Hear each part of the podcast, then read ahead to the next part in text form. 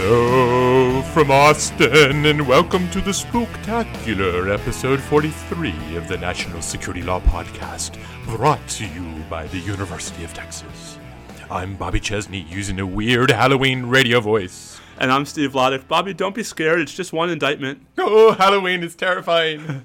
Uh, well, no, this this news cycle is terrifying. the news cy- the news cycle is keeping us busy, my friend. We have a It- lot to talk about. I mean, you could say it's full of candy, but only in the sense that it's like horrifying, terrible candy that makes us sick and keeps us up late at night. this is starting to sound like some sort of 1970s, you know, uh, you know, urban myth that's going around about the poison candy in the neighborhood. There's a lot of poison candy going around this Halloween. There is. There Um, is. so okay, I guess there's some. It's it's. Let, let's be clear because there is actually quasi breaking news going on. It's 10:40 Central Daylight Time on Halloween, Tuesday, October 31st.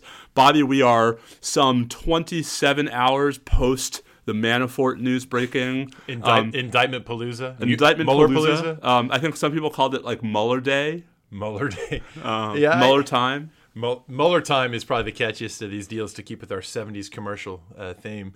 So we've got that to talk about, Steve. The indictment of Paul Manafort, uh, Richard Gates, and the plea deal with uh, George Papadopoulos. Yep.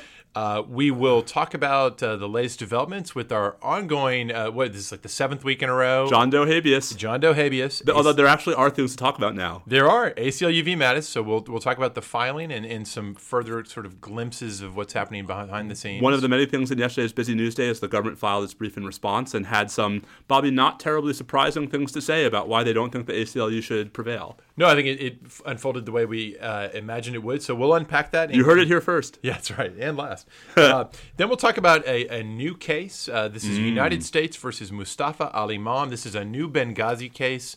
There was a special operations raid, uh, at least that's the way it was sort of conveyed to me in some of the media reports I looked at, uh, in Libya in cooperation with the Libyan government that nabbed someone who's been actually under a sealed indictment. It's that somehow sealed indictments should figure into our title, Steve. Uh, a, a sealed Un- indictment unsealing the indictment. back in 2015 against this person for his uh, role in relation to the Benghazi attacks. They found him. Ooh, They- Hillary. you're always you're always doing that whataboutism stuff, Steve. You got to let that go. Um, so we're going to talk about uh, several interesting aspects of that uh, situation, including I what I thought was the most interesting part of the whole deal: a White House statement in the name of the president strongly endorsing civilian criminal prosecution. Holy cow, who knew? Yep. So then, if, if time permits, we might pause at that point and talk about uh, yesterday's uh, Senate Foreign Relations Committee hearing on whether we need a new AUMF and maybe some ways that might or might not relate to the ongoing fallout from the Niger operation or the ambush of U.S. forces in Niger. Um, I'm not sure we're going to get to that, Steve, because we got to squeeze in a lot, and we definitely need to talk about the breaking news. Yes, in the Al Nashiri Guantanamo habeas or Guantanamo Military Commission mass lawyer resignation story. So, um, Carol Rosenberg, and I'm just going to say this now: if you don't follow Carol Rosenberg, you are doing it wrong. Um, Carol Rosenberg has been reporting that as we are sitting here recording this podcast, uh, Judge Spath, the presiding judge in the military commission case, has been threatening to hold just about the whole defense team um, in contempt of court for resigning out of what they say is an intractable ethical conflict. Bobby, that raises some interesting questions about who controls that question, about the lawyer's duty, and about, oh, I don't know, is the DC Circuit going to feel super good um, about the um, military commissions either forcing lawyers to participate or allowing Nashiri's defense to go forward without a, quote, learned counsel, unquote? Well, we, we may have some disagreement on that one. Oh my So gosh. the- No- finally, no, we won't. Yeah. All right. So speaking of things uh, That we disagree about. yeah, that we probably won't disagree about. Let's talk about the item that's. Uh, Oh, wait, we want to, you don't want to tell people what our trivia is just to keep yeah, them waiting? Uh, so the the uh, teaser for the trivia is um, why this World Series is really pretty and abominable as baseball. I see. I am. I have such a dog in this fight because I'm so excited about the Astros doing well. That as far as I'm concerned, uh, you know, pretty ugly. Who knows? All I know is it's exciting. Yes. It's getting people watching baseball. And Well, it's getting people. No, no, no, no, no, no, no. It's getting people watching this video game that looks like baseball. But when Yasiel Puig is hitting a one-handed pop-up for a home run, and when you have you know the most home runs in World Series history through five games, Oh, I sense a conspiracy theory coming on. I don't know. Listen, I'm not. I'm not imputing intent. I'm just saying that, like the new Star Trek movies, we should understand the difference between things that are really pretty and fun to watch and things that are actually good. Speaking of things that are, dare we say it, pretty and fun to watch. Our first topic is the first shot out of the box in the Mueller investigation, the indictment of Paul Manafort, Richard Gates, and the plea deal. The plea deal unsealed with respect to George Papadopoulos. Steve, give us a quick rundown. Um, what are the important takeaways here? So I, I, I may be sort of um, extreme in my views on this. I actually think that um, the Manafort and Gates indictment is largely a distraction in comparison to the Papadopoulos plea deal. Um, yes, none of us had ever heard of George Papadopoulos before yesterday, um, but Do you think a lot of people are saying like, "Wait, isn't that the guy that was involved in the Clinton campaign? Then he has the he's a news guy now." That's Stephanopoulos. That's Stephanopoulos. People. I was thinking Stephanopoulos. of so I was thinking of what's the old TV show with Alex Katsopoulos? oh, I don't know that one. Which Um, it's that? like the, the the guy who the the former Detroit Lion who has this TV show. It's uh, anyway. Oh, all right. um, so so here's why, right? I think there are two. Leaving aside for a moment the Manafort and Gates indictment, which you know at least on paper is not super campaign related, right? It's really that these Oh, two guys yeah. were involved in a whole bunch of super shady financial dealings. At least in the indictment, unrelated to the campaign. Yeah, it, it, it's- with the caveat, I think it's important to bear in mind because a lot of people were saying, including the president, like, "Oh, well, this indictment is entirely about things from before he's on the campaign."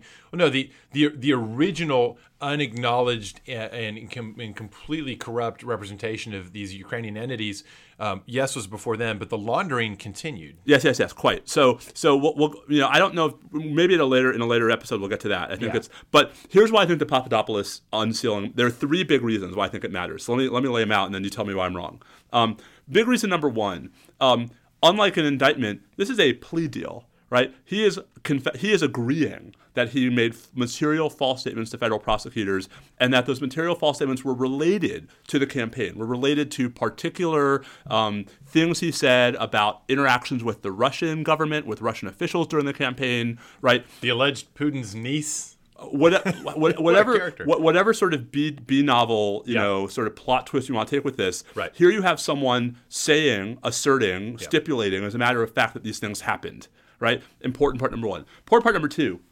He's pleading in, in exchange for something. Right. No, he's he seems likely to have been cooperating. Uh, right, and, there's a uh, story out suggesting that maybe he wore a wire for the last three months, which you know who knows what would have been picked up on that, right? So, so that tells me that that Papadopoulos isn't just a cooperating witness, but is a co- is a cooperating witness who had something of value to the special counsel investigation that is not just what's in the Manafort indictment, I completely agree so far. right? So there's more coming. Um, and number three, um, we had no idea this was coming. This guy was arrested at Dulles. This whole thing happened in July, and for three months, this has been kept a secret. So for folks who have been accusing the Mueller campaign of leaking, um, I, you know, this seems a pretty powerful sort of counter piece of evidence that they actually, at least if they want to, right, have no trouble keeping stuff very tightly under wraps. I, I, don't have any issue about the Mueller campaign, uh, Mueller investigation leaking as such, but I don't think the fact that they could keep you know this thing under wraps tells us anything about whether maybe some people on the team have been leaking. But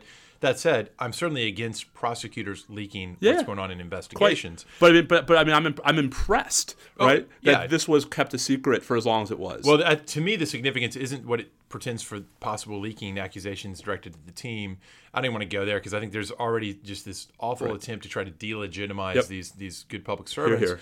Um, it's that it shows you that whatever it is that people think they know about the investigation based on the public record is you have no guarantee that you know the full size and right. scope of what's going on here, uh, and you know which is as it ought to be normally in a criminal investigation that's still unfolding. But I completely agree that it's Papadopoulos that that's the part that touches that campaign. Now, if you're if you're coming from the Trump camp, you're going to say, well, look, this is this guy was kind of a what, He was a kid. He was a Well, he volunteer. was, he was a fringe player. him. Fringe player. In the Never heard of him. That's why the significance is the probable cooperation. Yeah. Because of course the nature of these things is you, you start somewhere and you flip up and you cooperate up from Yep, there. you roll reach- you roll up the hill. you roll up the hill using whatever cooperation you can get to improve the cases against more senior people. And the ultimate interesting question here, it really is, you know, how, how far might this ultimately go? I don't think we actually have any reason at this point to think it's going to necessarily go way up that hill to the point where it starts getting near the president.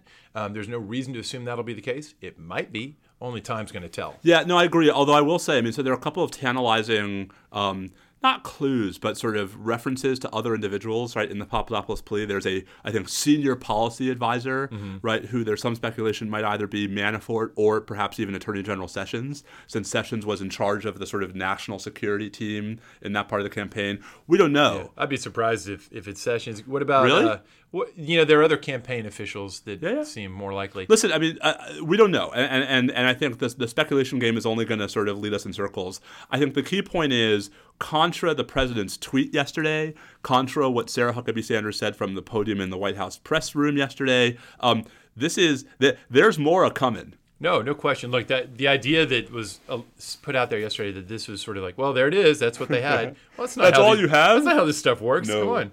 Um, all right, so there we go. Placeholder on that. We'll see what happens next. Um, but I mean, I will just say one, just one last thought on this, right? Um, on the sort of, I mean, do you think, Bobby, that the Papadopoulos plea is the first concrete sign that there was at least some contact and some connection between at least some folks in the campaign and the Russian government? Oh, I, I don't think that was like dispute. I don't think it was the first such sign. right. The Um, do you mean the first sign from the Mueller investigation? Well, yeah, sure. The first conclusive, like, indisputable proof of such? I, I think it's the clearest proof. But I don't think All we right. were lacking for signs of this. See, this is why you're too reasonable. You're, you're, just, you're, well, you're no fun. Let me let me let me try to find something I can disagree with you more on. Standing to contest a habeas case. There we go. No, I, I'm not sure how different we are on this. We might be a little bit different. Let's talk about the ACLU v. Mattis development. This is the uh, John A- Doe, U.S. citizen habeas petition. American citizen, uh, the guy that we've been holding as an enemy combatant uh, in connection with the Islamic State For seven weeks, for seven weeks in Iraq. And the ACLU, listeners, you will recall, the ACLU has filed a suit, though they've had no contact with him and so can't claim to have any direct authority to represent him. They've, they've invoked next friend status to try to file on his behalf. And then, as the first sort of formal move after filing the case, um, pressed for an order to show cause why they shouldn't be given access to you know lock in their ability to represent him and, and, and to talk to him and so forth. And the government, uh, its deadline to file its opposition to that order to show cause was this uh, Monday. Uh, so two day, uh, yesterday, they they filed it. And Steve, surprise, surprise, they denied that the ACLU can appoint itself to be the next friend. And this is exactly what you know any reasonable government response was going to argue. Do you see anything interesting or novel or unexpected in the actual weeds of the doctrinal claims? Um, the brief is not just about who gets to be a next friend. There, there's some doctrine, there's some case law. Um, there's a little bit more, but on that issue, what did you make of it? So, I mean, I, I found the brief mostly unsurprising, right? I found the brief, I think, mostly sort of doing what I expected it to do with regard to next friend standing, basically saying, hey guys, the ACLU, you know, God bless them, but they've never had any contact with this guy, right? There are reasons why we don't let If people. they get it, why not? Why not any oth- yeah. other number of Um, the one thing I was surprised. So the the brief does a very sort of clever. There's a clever move in the brief that I think was deliberate. You know, I others might disagree. Okay. Where the brief on two separate occasions refers to the ICRC notification. yes, is exactly what I wanted to talk about. And and says, listen, everybody, if Doe really wanted a lawyer, right, nothing would have stopped the ICRC from contacting his family. Um, at which point the family could have arranged counsel, perhaps even the ACLU, um, right? But just somebody. Um, Right. and, and and they refer to this twice. Now, Yep. I have sort of two problems with this reasoning, right? First is it is not ICRC's job to arrange counsel. Um, and the ICRC rep, I can't imagine would have ever said, if you want a lawyer, I can tell your family to help you to help hire one for you. Maybe, yeah, probably. I mean, there's no reason to assume that they say that. Right. Second, um, when Dana Priest's article in the Washington Post on Sunday, if it's correct, and I have no reason to think it's not, says that on multiple occasions Doe quote demanded a lawyer unquote. Right. So as opposed to inferring from his um, not asking the ICRC to contact his family that he did not want representation. What about the claim that he demanded a lawyer, which seems like a more direct fact that he wants representation? Why doesn't that cut the other way? We know we know now from the declaration that accompanied the memorandum, the declaration of Stephen Dalby, who's the head of DoD's Office of Detainee Is Policy. it DOD or DOJ? I thought it was DOJ detainee policy. No, DOD. Ah. He's DOD detainee policy. Um, he said that the first ICRC meeting was September 29th, Yep. and then another one occurred eight days ago on October 23rd. And, and this is quoting now from his declaration. Quote, the detained individual makes the personal choice whether or not the ICRC will notify their next of kin. That matches up with what you said about the memorandum, which um, says there's, quote, no reason to think the detainee could not contact through the ICRC a relative who then could satisfy the requirements for next friend standing if the detainee desired to file a petition. Right. You point out that we're told from, from uh, Dana's article in the Post that uh, this guy apparently definitely knows his rights and, and, and knew to invoke them and was Mirandized and has invoked his right to counsel. So why shouldn't we assume, Steve, that in meeting twice with the ICRC, he would have said, I want a lawyer. Tell my family. I want like if he's Right. saying to the government he wants a lawyer, why wouldn't he be saying, please tell my family I'm here. Please Yeah. tell them to do something. So uh, here, two problems, right? One, we don't know what the ICRC said to him, and so we don't know how clear it was to John Doe, right, that through the ICRC he had a mechanism for indirectly obtaining counsel by directly contacting his family, right? So without that on the record, and there's nothing in the declaration about what the content of that communication Right. was, right? Um, And in fact, DOD doesn't know. Those are unmonitored right, communications. as they should be. Yeah. Well, DoD so is supposed to not know. I think it's a, they don't know.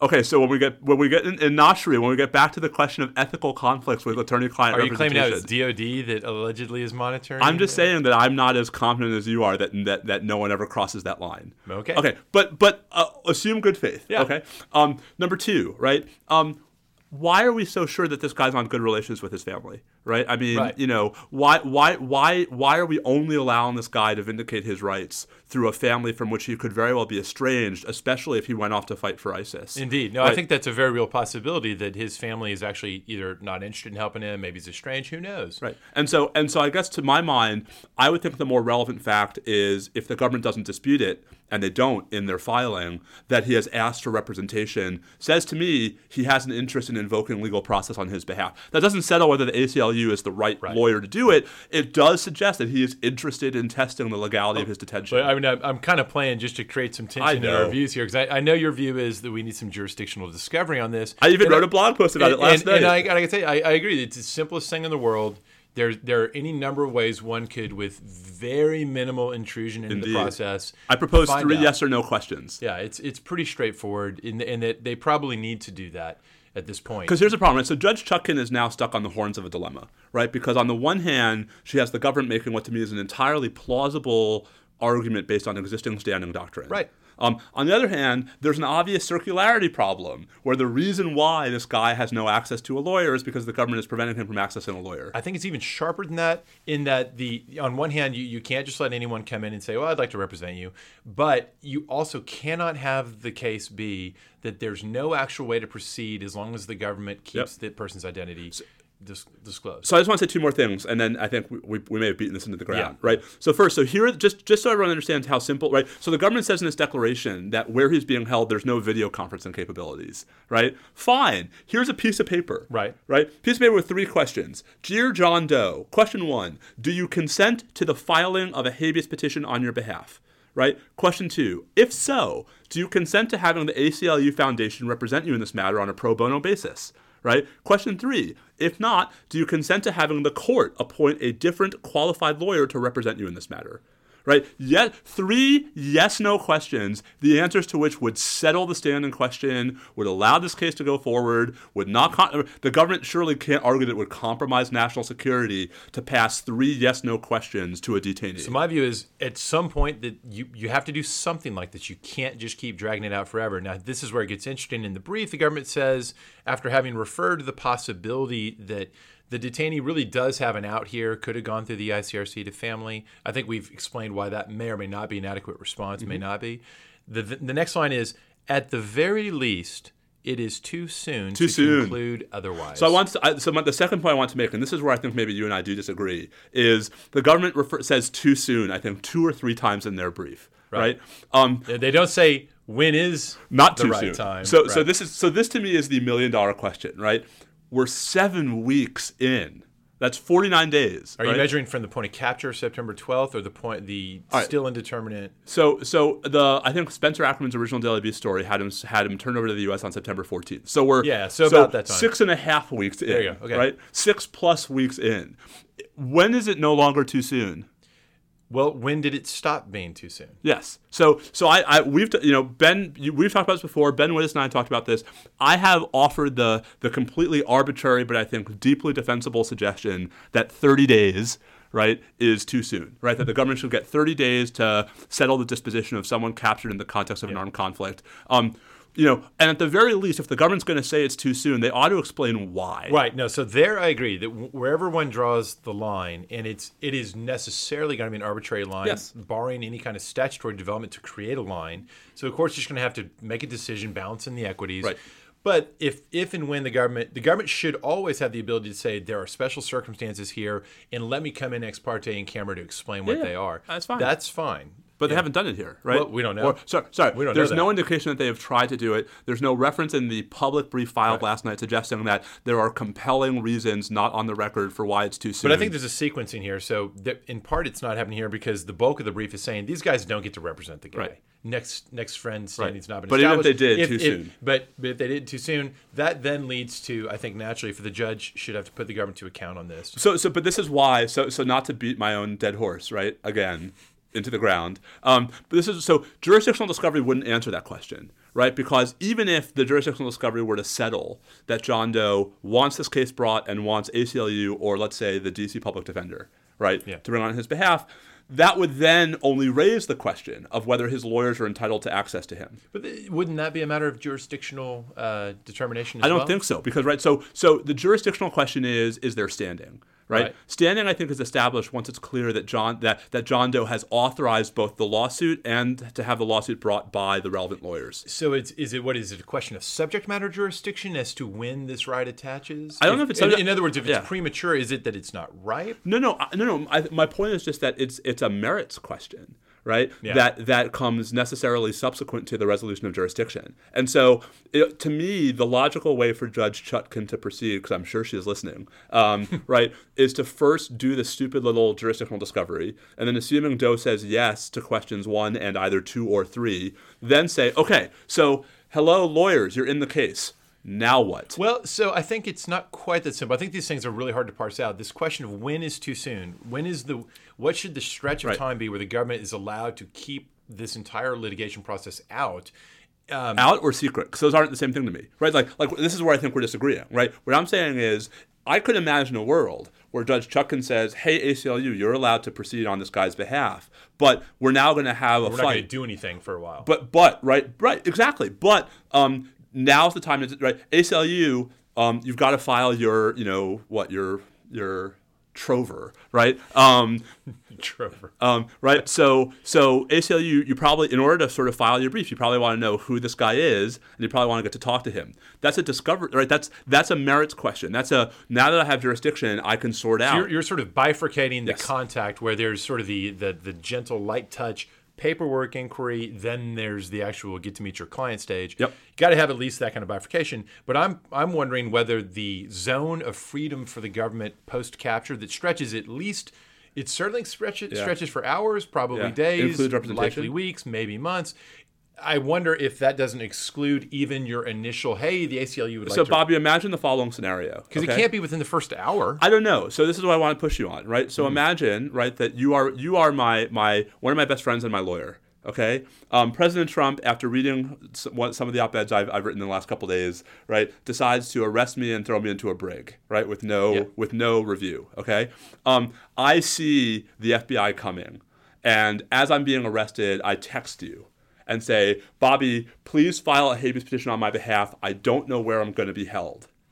So Okay. Right away, we've already got the attorney-client relationship established, Right, and you're not in a combat zone, which I think is the critical All right, fine. here. So I fly to Syria, and I'm on the and I'm on the battlefield, and you're just fighting my hypothetical, So- right, because so- I'm right, trying to make it more like the actual case fine, we're talking right. about. So I'm on the battlefield in Syria, okay, and I see the I see the U.S. Army coming over the hill, right, and I'm in the middle, putting my gun down and raising my white flag to surrender, while I'm texting you with the other hand, Bobby, I'm about to be captured by the military in Syria. Please file a habeas petition on my behalf, right? I would argue that at that point you could you as my attorney and my next friend have both my authorization and the power to file a habeas petition on my mm-hmm. behalf and the government will be completely within its rights to say that's fine, but we don't have to do anything for a while. Right. We're not going to have any access. You're not going to get access to Steve for X number For- of days or it- until until it's no longer too soon. We're holding him in an undisclosed Exactly. location. Right. We're not telling you anything. He'll get ICRC access. Right. So I just think these are a little bit apples and oranges for the point I'm trying to make. So in that case, we've hypothesized that I've got the evidence. I'm your next friend. I am your attorney, Right. and your interest in having me retain, uh, retained is clearly established. Because there's jurisdiction even with even with the agreed right of the government to not have to comply right away. The fundamental question is: uh, your as light touch as your mechanism for jurisdictional discovery is, which Yeah. with the three questions,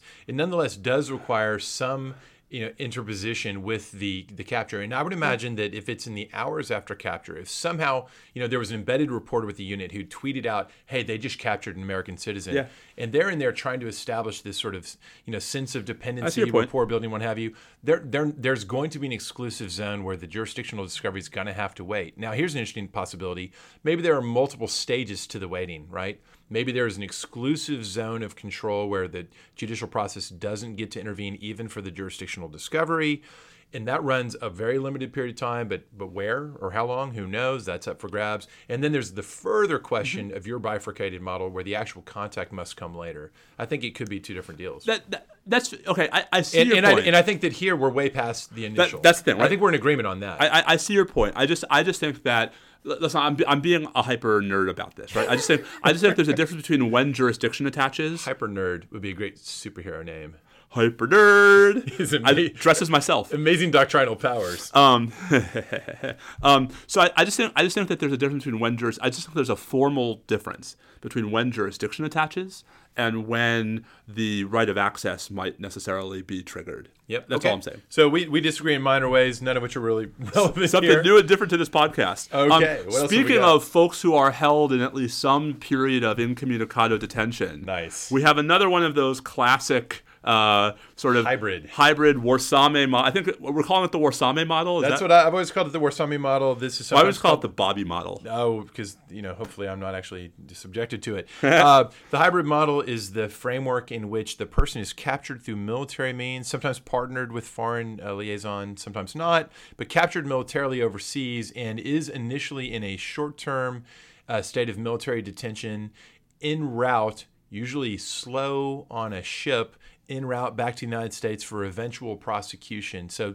um, um, the Mohammed Warsami case was an early example of this. Uh, captured in the Gulf of Aden, held on the USS Boxer for, I think, maybe a month or so. And usually, this entails an early pre Miranda stage of interrogation from the high value interrogation group, followed by an FBI clean team that then Mirandizes the person. They attempt a uh, civilian, sort of law enforcement oriented interrogation. And then the person, the, you know, the indictment's unsealed or the complaint is filed, and they show up. In this case, Mustafa Al Imam will be brought to the District of D.C.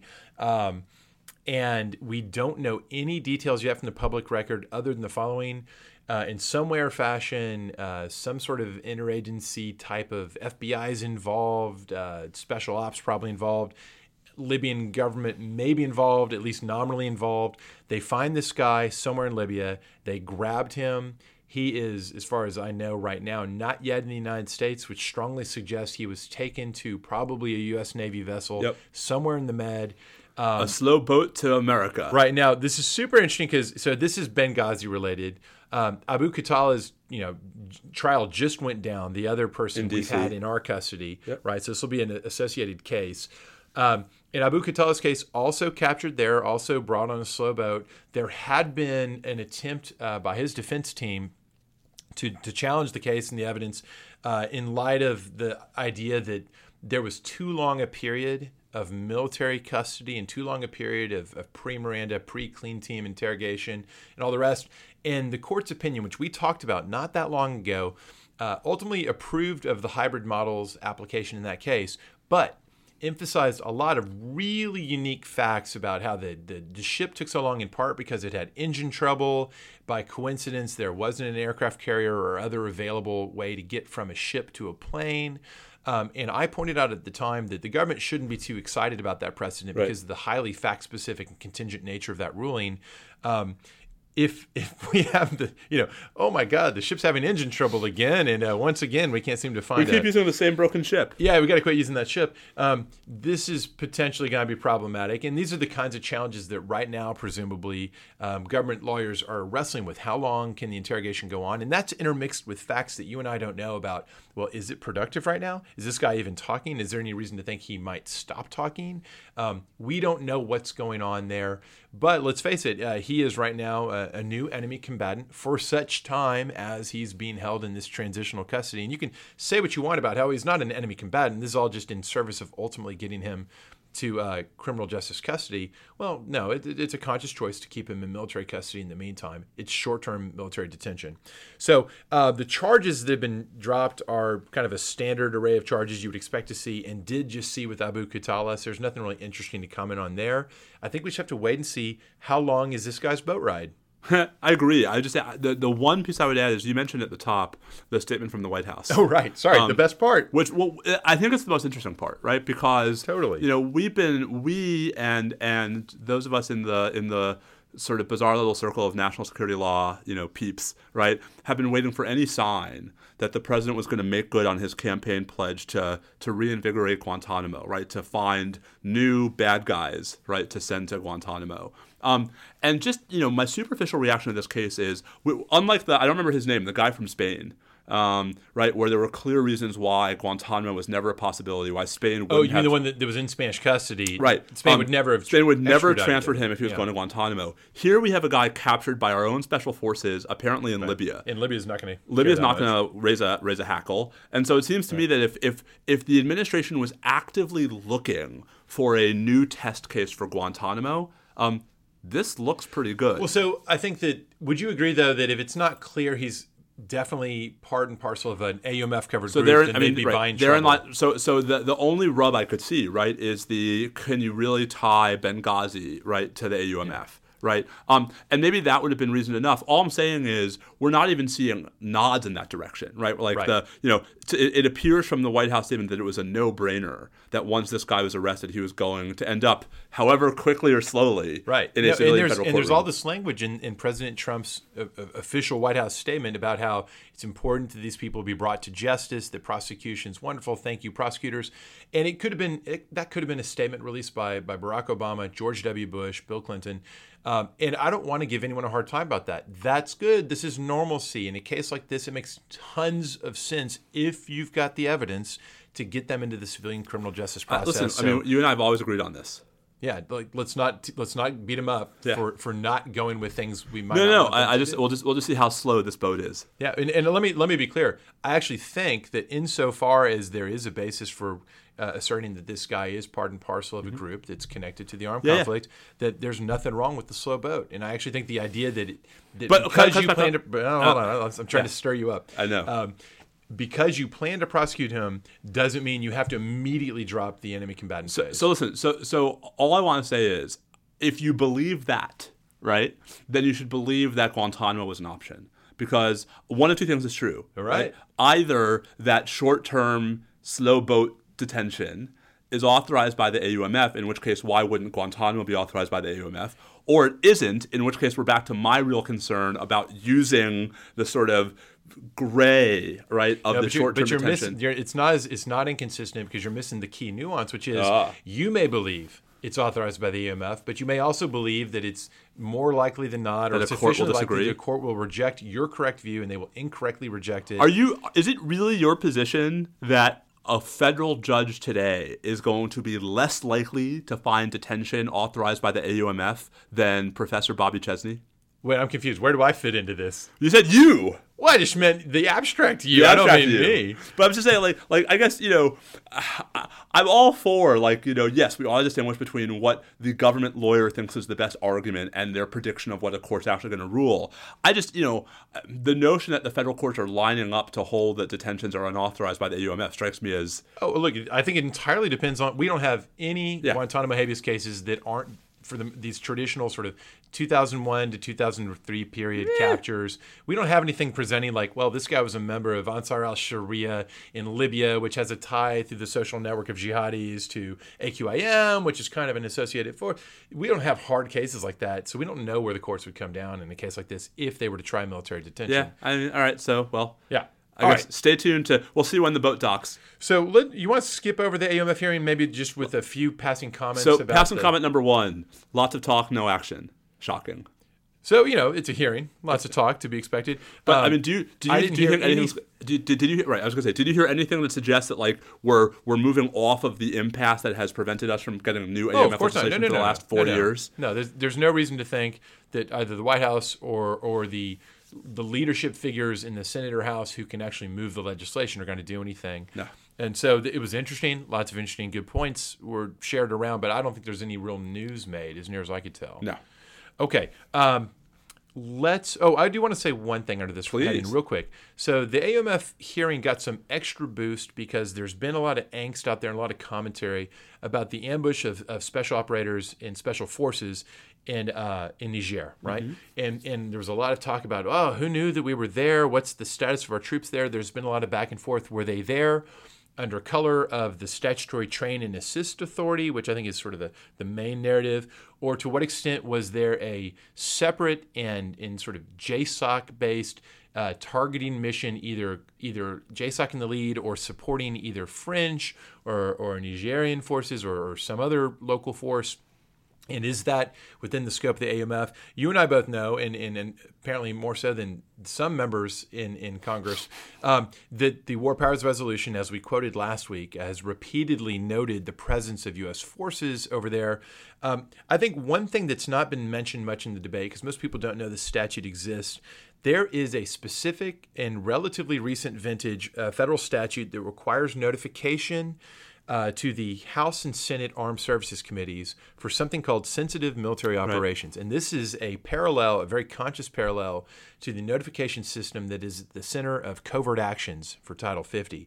How does this work? Well, it's 10 U.S. Code. Section 130F, and I don't mean subpart F. I mean it's one of those ones where The they- letter's part of the section The letter's part of the statute because they don't want to renumber everything and they keep wanting to add things in sequence. So it's 10 U.S. Code 130F notification requirements for sensitive military operations. Uh, the se- quoting now. The Secretary of Defense shall promptly submit to the Congressional Defense Committees notice in writing of any sensitive military operation conducted under this title no later than 48 hours following such operation. Well, what is a sensitive military operation? It's defined to mean, uh, first, a lethal operation or capture operation, and there's been some suggestion that that's what JSOC might have been involved in here.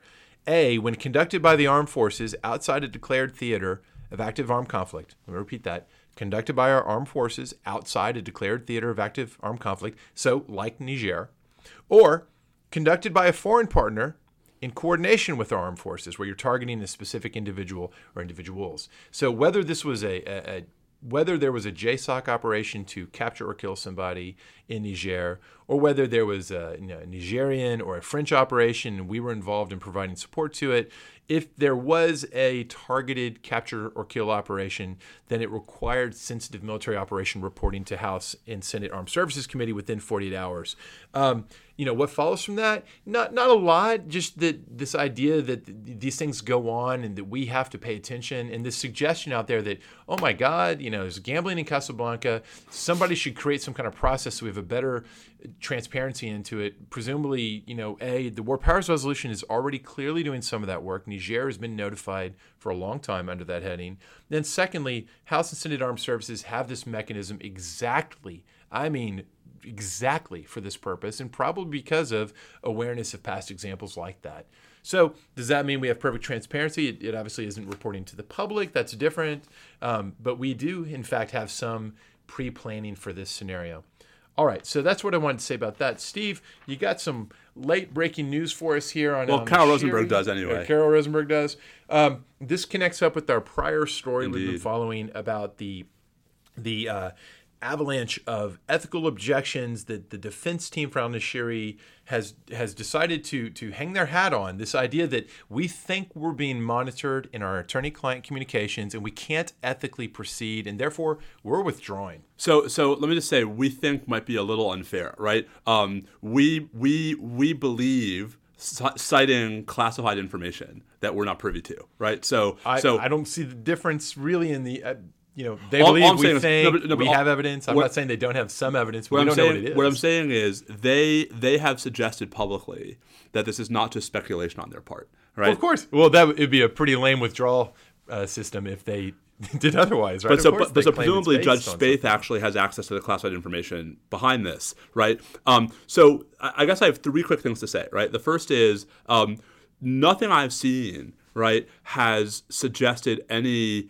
um, disputation of the merits of their objection. Right. What, what, I mean by that is none of the government's filings and nothing Judge Spath has said, at least on the record in the hearing, right, has suggested that they are incorrect as a factual matter about the basis for the dispute. Fair, but is it also the case? I, I don't have the impression that the merits have been joined on this, and right now we're fighting over whether the claimed ethical problem yeah. is one that can be sufficiently that the decision to withdraw based on the claimed ethical problem whether the decision to approve that withdrawal lies with the defense team's sort of but, senior but, management or with the judge but don't you think that if the government that if this was a nothing burger the government would have at least said and oh by the way in any event this is all much ado about nothing uh, i really i'd have to look closely at the okay. filings to see whether i think that's a something that's conspicuous by its omission i, I think it is I, I, I obviously it's a fair point. If if the context is such that boy, you would think they'd deny it, then you'd expect to see more. That okay. said, as you pointed out a moment ago, yeah. so Spath is in a position presumably to know. And as we're going to talk about here in a second, he seems unhappy that they're trying to make this decision without him. So, so, so the real, so Spath's real objection, at least as voiced thus far, has not been that there's nothing that there's no there there. It's that it should be up to him, not the chief defense counsel, General Baker, right? Whether these right. lawyers are in a position where they have to withdraw from the case. Right. Um, and apparently, the news that's come out this morning, thanks to Carol Rosenberg, who, by the way, is the only reporter at Guantanamo right now. Um, good thing she's there, it's right? Not, it's not the first time that's been true. No, but it's the first time we've had a story quite like this, right? Where I think the media interest was obvious, right? And the, and the relevance. Anyway, so apparently, I, I may be getting this wrong because I was reading the tweets quickly, but apparently here's where we are. Judge Spath has ruled that it's up to him, not General Baker, um, whether these lawyers can be excused. Judge Baker, uh, Judge Baker, Judge Spath has called a hearing, I think, for this afternoon, where he wants General Baker to testify about the grounds for authorizing these um, lawyers' uh, resignation, recusal, etc. Um, and he has also suggested that if the lawyers don't show up, right, by tomorrow, um, two things could happen. One, he could hold them in contempt.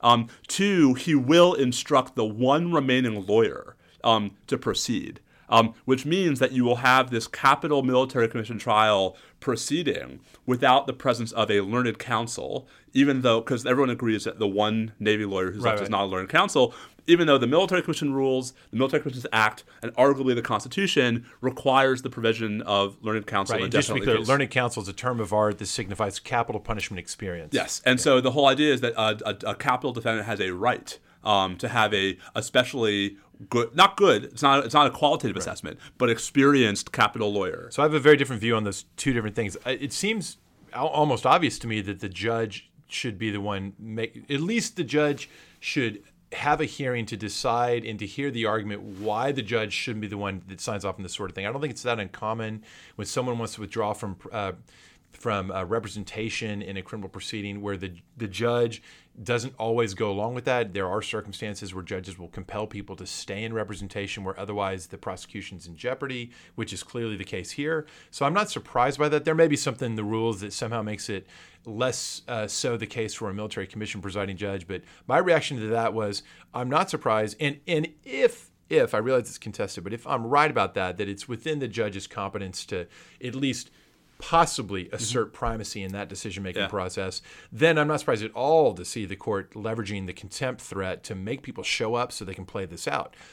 The idea that the case might have to go forward without a learned counsel in violation of the rules you mentioned, that to me is a separate issue, Yeah. which I have I have no, no real sympathy with trying to make it go forward. Yeah. And I and I doubt that that would stick. I, I'd imagine. No, no, I think I think that I think that Nashiri would have a pretty good case for us for a, a temporary restraining order or a stay of some kind. Some yeah, some kind of stay would happen, and then there'd be some kind of Right. really complicated so, rigmarole. So, so I don't want to sort of. I, I don't think our listeners are going to be that interested by an extended exegesis of how the of who the military commission rules give the power to. Right. It is certainly true that the mil- that the book they give the judges says it's up to the judge, which is why Spath thinks he can do it. It is. that is wait, wait, wait, wait, wait. No, because it is also true that the actual rules for military commissions and the Military Commissions Act itself both make it look like it's up to the Chief Defense Counsel. Seems like we should have a hearing. So, all right, so let so maybe the right answer is have Baker testify. But here's the problem: the reason why the lawyers didn't want to show up is because they're worried that if they lose, they'll be forced to participate in the hearing that they think is unethical. Uh, at at that hearing though, Not no, but but once Right. they're in Guantanamo, they can't. This is again. Right, but- here's but the officers of Guantanamo. the- they can't go without the government's permission. They that- can't leave without the government's permission. that fear is the very merits issue that we need to ultimately get to, right? And the question is who's no, I don't. be- No, no, I don't think there's a merits question. So you- about whether they're being surveilled and whether the ethics no about no about whether the judge has the power to compel them to continue to part, to violate the ethics rules to You're- to you're- continue to participate. You're assuming the violation. The the point is the merits issue on this Yeah. is whether or not there's really an ethics violation. You can't just say, "Well, they said it is. They cited some evidence, therefore there is." Listen, I, I listen. My point is just that I think there is a so so have General Baker testify, right? I mean that's Right. fine. My point is just that that should be the end of it because if if if either it's up to the judge or it's up to General Baker, right? I happen to think that the that the rules point toward it being up to General Baker. You think right? Maybe it's up to the judge. Fine, right? But it's certain. You know what the question is. Once we're past that, right? Then what? Well, I think it, that's that's getting ahead of it because I think the question for if your if your concern is why should the other lawyers who want to withdraw be compelled to be there in person to be part of this? I think the question there is uh, is there some element of what the judge may do if the judge is the decision maker, Right. if the judge decides he is in fact the decision maker?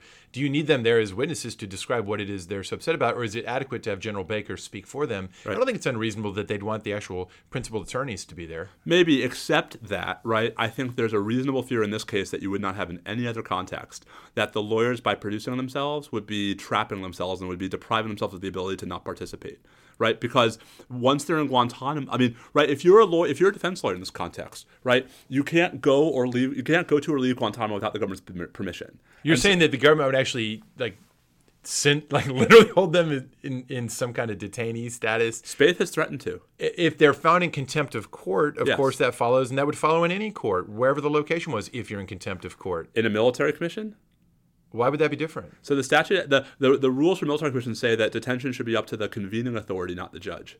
Okay, so That's not Spath. That's Harvey Rishikoff. it's not Baker either. Uh, detention on a contempt charge. I'm not saying that detention Yeah, on a yeah. contempt charge is up to Baker. Yeah, I'm let- saying that the question of whether the lawyers had a right to resign was up to Baker. So I think, as you say, we're probably arguing about details that aren't of great interest. But just to clarify it, I think that the, the stakes here are important because the Nashiri case may not be able to go forward. Yes. And by extension, other cases like Yeah, the yeah. 9 No, 11 no. case may This not is- be able to go I mean, forward. I mean, whatever you think the right answer is, and we finally found something we actually disagree about, right? Yeah. Um, this is a threat to the, this is a, a structural threat to the Right. ability of the commissions to do anything. Which to me is yet an even stronger argument for the judge in the first instance to make a decision on this and then to have it get, be appealed up from him. Yeah. Of course, he won't have the last word on this if it's as big as we're saying. No, no. I mean, I, so I think the real question is how do you get this to the D.C. Circuit as fast as possible and? I think so. You have a hearing tomorrow. The Yep. judge is going to rule the way he rules, whatever he does. someone in contempt. and then and maybe someone's in contempt. Whee! Maybe someone's maybe someone's in, in custody because they they flout the contempt order. We'll see. Oh my gosh,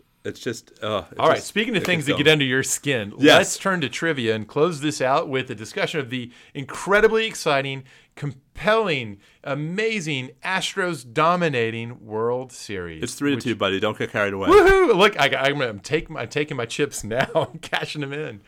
It's you have to admit it's been great drama, It's been. It, but you feel it's it's sort of I even know. manufactured. I don't even know if it's great drama. It's great theater. It's great theater. It's pretty. It's it's pretty. There are lots of colors. Are you not entertained? Are you not entertained? so, all right. Here's the problem. So, so, so if, if dear listeners, if you actually care about this, um, and if not, sorry. Yeah. Um, well, they're gone by now. they're long gone. If you actually care about this, Tom Verducci has a piece in Sports Illustrated that actually breaks down the data through the first four games, and I dare say Game Five just proves this to a T. Um, The basic problem is that the baseballs are too slick. Not juiced. Not juiced. But not juiced. Slick. Slick. Now, why is that a problem? Well, um, I have a, a long experience as a mediocre left handed high school pitcher. Um, and one of the things that you do when you're a mediocre left handed high school pitcher is you develop a slider.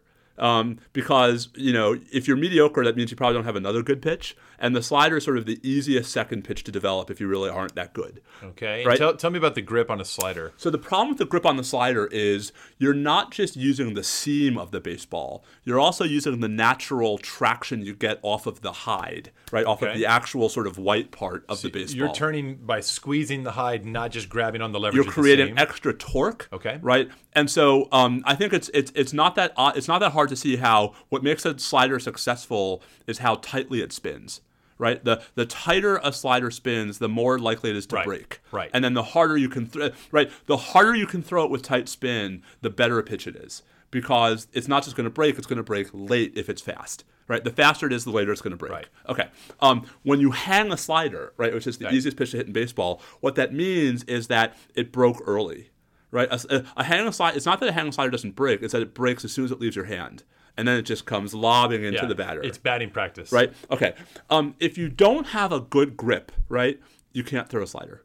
Um, you can't throw a knuckleball either, but there are no knuckleballers in the series. Say, oh, somebody Right. call up Tim Wakefield. And, So- and, and Verducci has data, right? Verducci has clear data on swing and miss rates for pitchers in the series whose dominant or at least second pitches are sliders, like Yu Darvish, um, like Kenley Jansen, like Gi- like Giles, the the Astros Yeah, yeah. Ken Giles. And, and I'll add uh, Brad Peacock. Right, Brad Peacock. To your point, he has stopped throwing the slider. They all have. What's going on? Well, so here's the problem. So the pitchers, like everything, are adjusting, right? They're not just going to keep throwing, you know, hanging sliders, right? They're going to stop throwing their sliders, and the people who have figured that out are the batters. And if the batters know that they don't have to look for a slider, So their chances of sitting on the other pitches increase. Dramatically, right? So no surprise then that the home run rate in this World Series is one every 17 at bats versus one every 27 at bats during the regular season, which itself was already a crazy all-time record. So the culprit, if culprit is the right term, uh, or the contributing factor here is the the demise of the slider. the demise of the slider, which you're saying is, and Slick people are whispering, is the ball is slick. People aren't just whispering. The pitchers are all. Justin Verlander said this the other day. Like everyone is saying, the baseball is slick and can't be Do gripped. we know anything about where these balls, like World Series so balls, Major League Baseball, these? Where does it Major come League from? Baseball is swearing on a stack that it's the same balls. That all that's different is the logo, right? Because they've used gold instead of blue for the seal. Yeah, that shouldn't. It's just not true. Just don't grip the ball. It- it's just not true. Now, I'll leave it to our listeners to decide whether it's a conspiracy theory, a conspiracy theory or just an accident.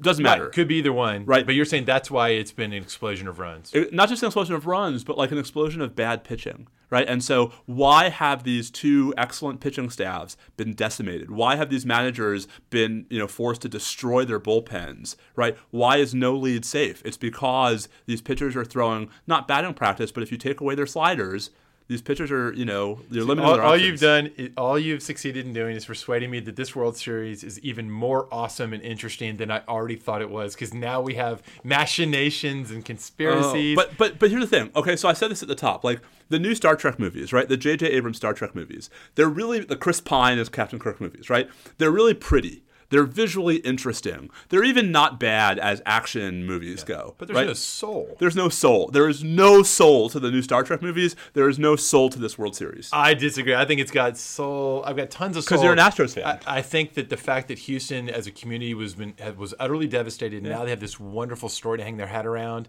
in a franchise that's never won the series. Now now might. Yeah. Uh, I think it's got plenty of soul. I do think that anything that you know, anytime there's tinkering with the equipment, whether it's intentional or accidental, yeah, from a purist perspective, it's like that's too bad.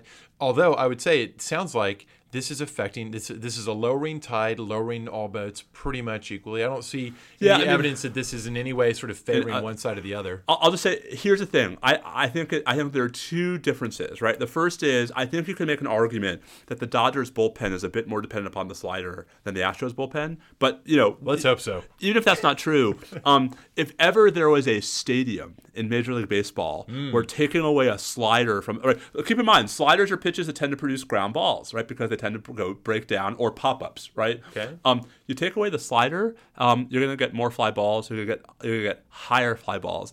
Eh, Bobby, is there any stadium in Major League Baseball that really rewards um, high fly balls that might actually be out in most other stadiums? Oh, I don't know. Minute Maid. Minute Maid Park, maybe Well, the, okay, the Crawford so, boxes well, in left field. So what about L.A.?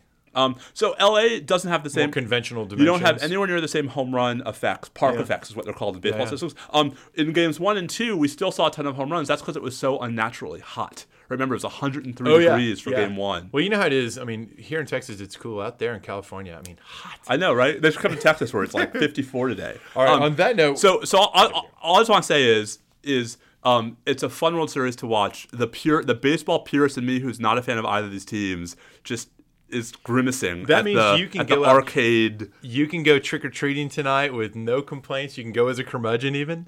And, Something new and different for me. and if uh, if it rains as it might tonight here in Austin, um, I'll be a wet curmudgeon. I, you'll be a wet curmudgeon, and I'll be inside, uh, you know, in costume. Can, I, can, can wet curmudgeon be the title of this episode? I kind of want to. I want to go with something unsealed indictment. Okay, well, like. yeah, we'll, we'll we'll unseal the wet curmudgeon's indictment. that sounds like something creepy. It is. Um, all right, folks. Happy Halloween. Yes, indeed. Stay stay safe out there. Adios.